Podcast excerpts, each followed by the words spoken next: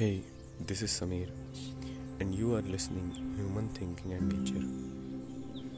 This is episode 6 खामोशी बेहतर है।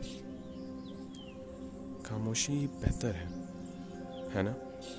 बजाय इसके कि हम चीखें चिल्लाएँ अपने आप को तमाशा बनाएँ। और लोग खामोशी से हमारा जायज़ा लें और मुँह पर और पीठ पीछे हमें पागल कहते फिरें। हम कुछ ऐसा रवैया इख्तियार करना चाहिए कि हमें पागल कहने वाले भौंकें और हम खामोशी से सुने। आपस की बात है चाहे लोग हम पर भौंकें या हम लोगों पर। होना होना कुछ नहीं। इसीलिए कहते हैं, खामोशी बेहतर है। सयाने कहते हैं, पहले बात को तोलो, फिर बोलो। भैया, हमारे यहाँ तो बस बोलो बोलो तोलो वोलो का कोई सीन ही नहीं है।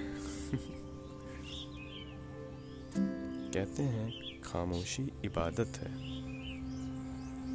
गौर किया तो अंदाज़ा हुआ। खामोशी को सोच के दरवाजे खोलते हैं। आपने यकीनन घर में या कहीं खानदान में या फिर पड़ोस में ऐसा शख्स ज़रूर देखा होगा।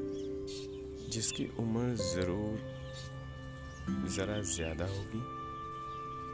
मिजाज में चिड़चिड़ापन होगा। गली में गलती से खेलते हुए अगर उनके घर बॉल चली गई तो पहले तो वो बॉल के दो टुकड़े करके बाहर फेंकेंगे। और अगर मेहरबानी करके ऐसा ना किया तो बच्चों को वो सलवटें सुनाएँगे कि मोहल्ले के बच्चे उनका नाम पागल अंकल रख कर ही दम लेंगे। खैर,